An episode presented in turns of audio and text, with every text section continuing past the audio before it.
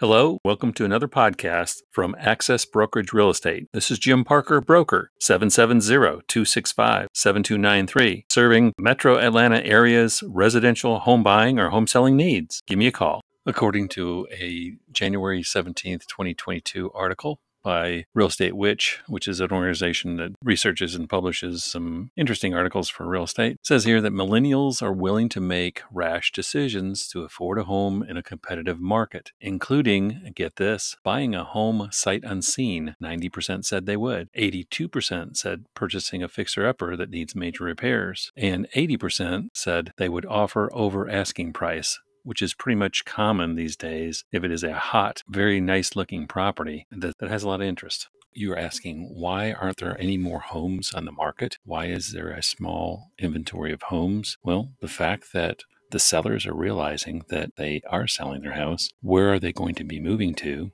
and why? And those prices are basically higher. So they're going to be simply exchanging one house for another house of equal value. So therefore, if there's no purpose to move for jobs, family, etc., then why move?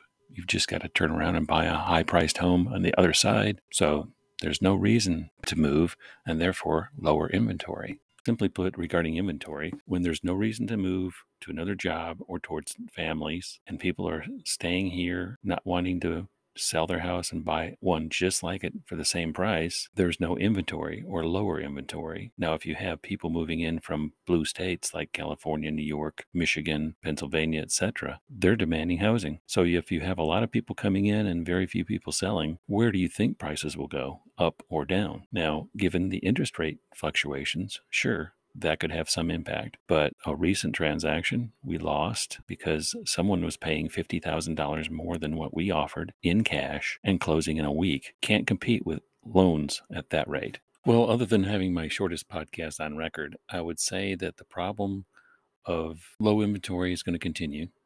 The problem of higher interest rates is going to continue, which with more people demanding houses than having supply, prices will go up. Higher the rates, well, fewer buyers are going to be competing with those houses and there's going to be downward pressure on those houses. But if you need housing and you can afford it, you're going to be purchasing something that you are going to be living in for a while. So, therefore, I think the pressure on house prices will still rise regardless of interest rate rises. But there will be an inflection point, the inflection point where the rate is high enough to push down on the prices. But as I see it, there may not be seven or eight offers on a house. There may be two or three offers on a house, but still above asking price.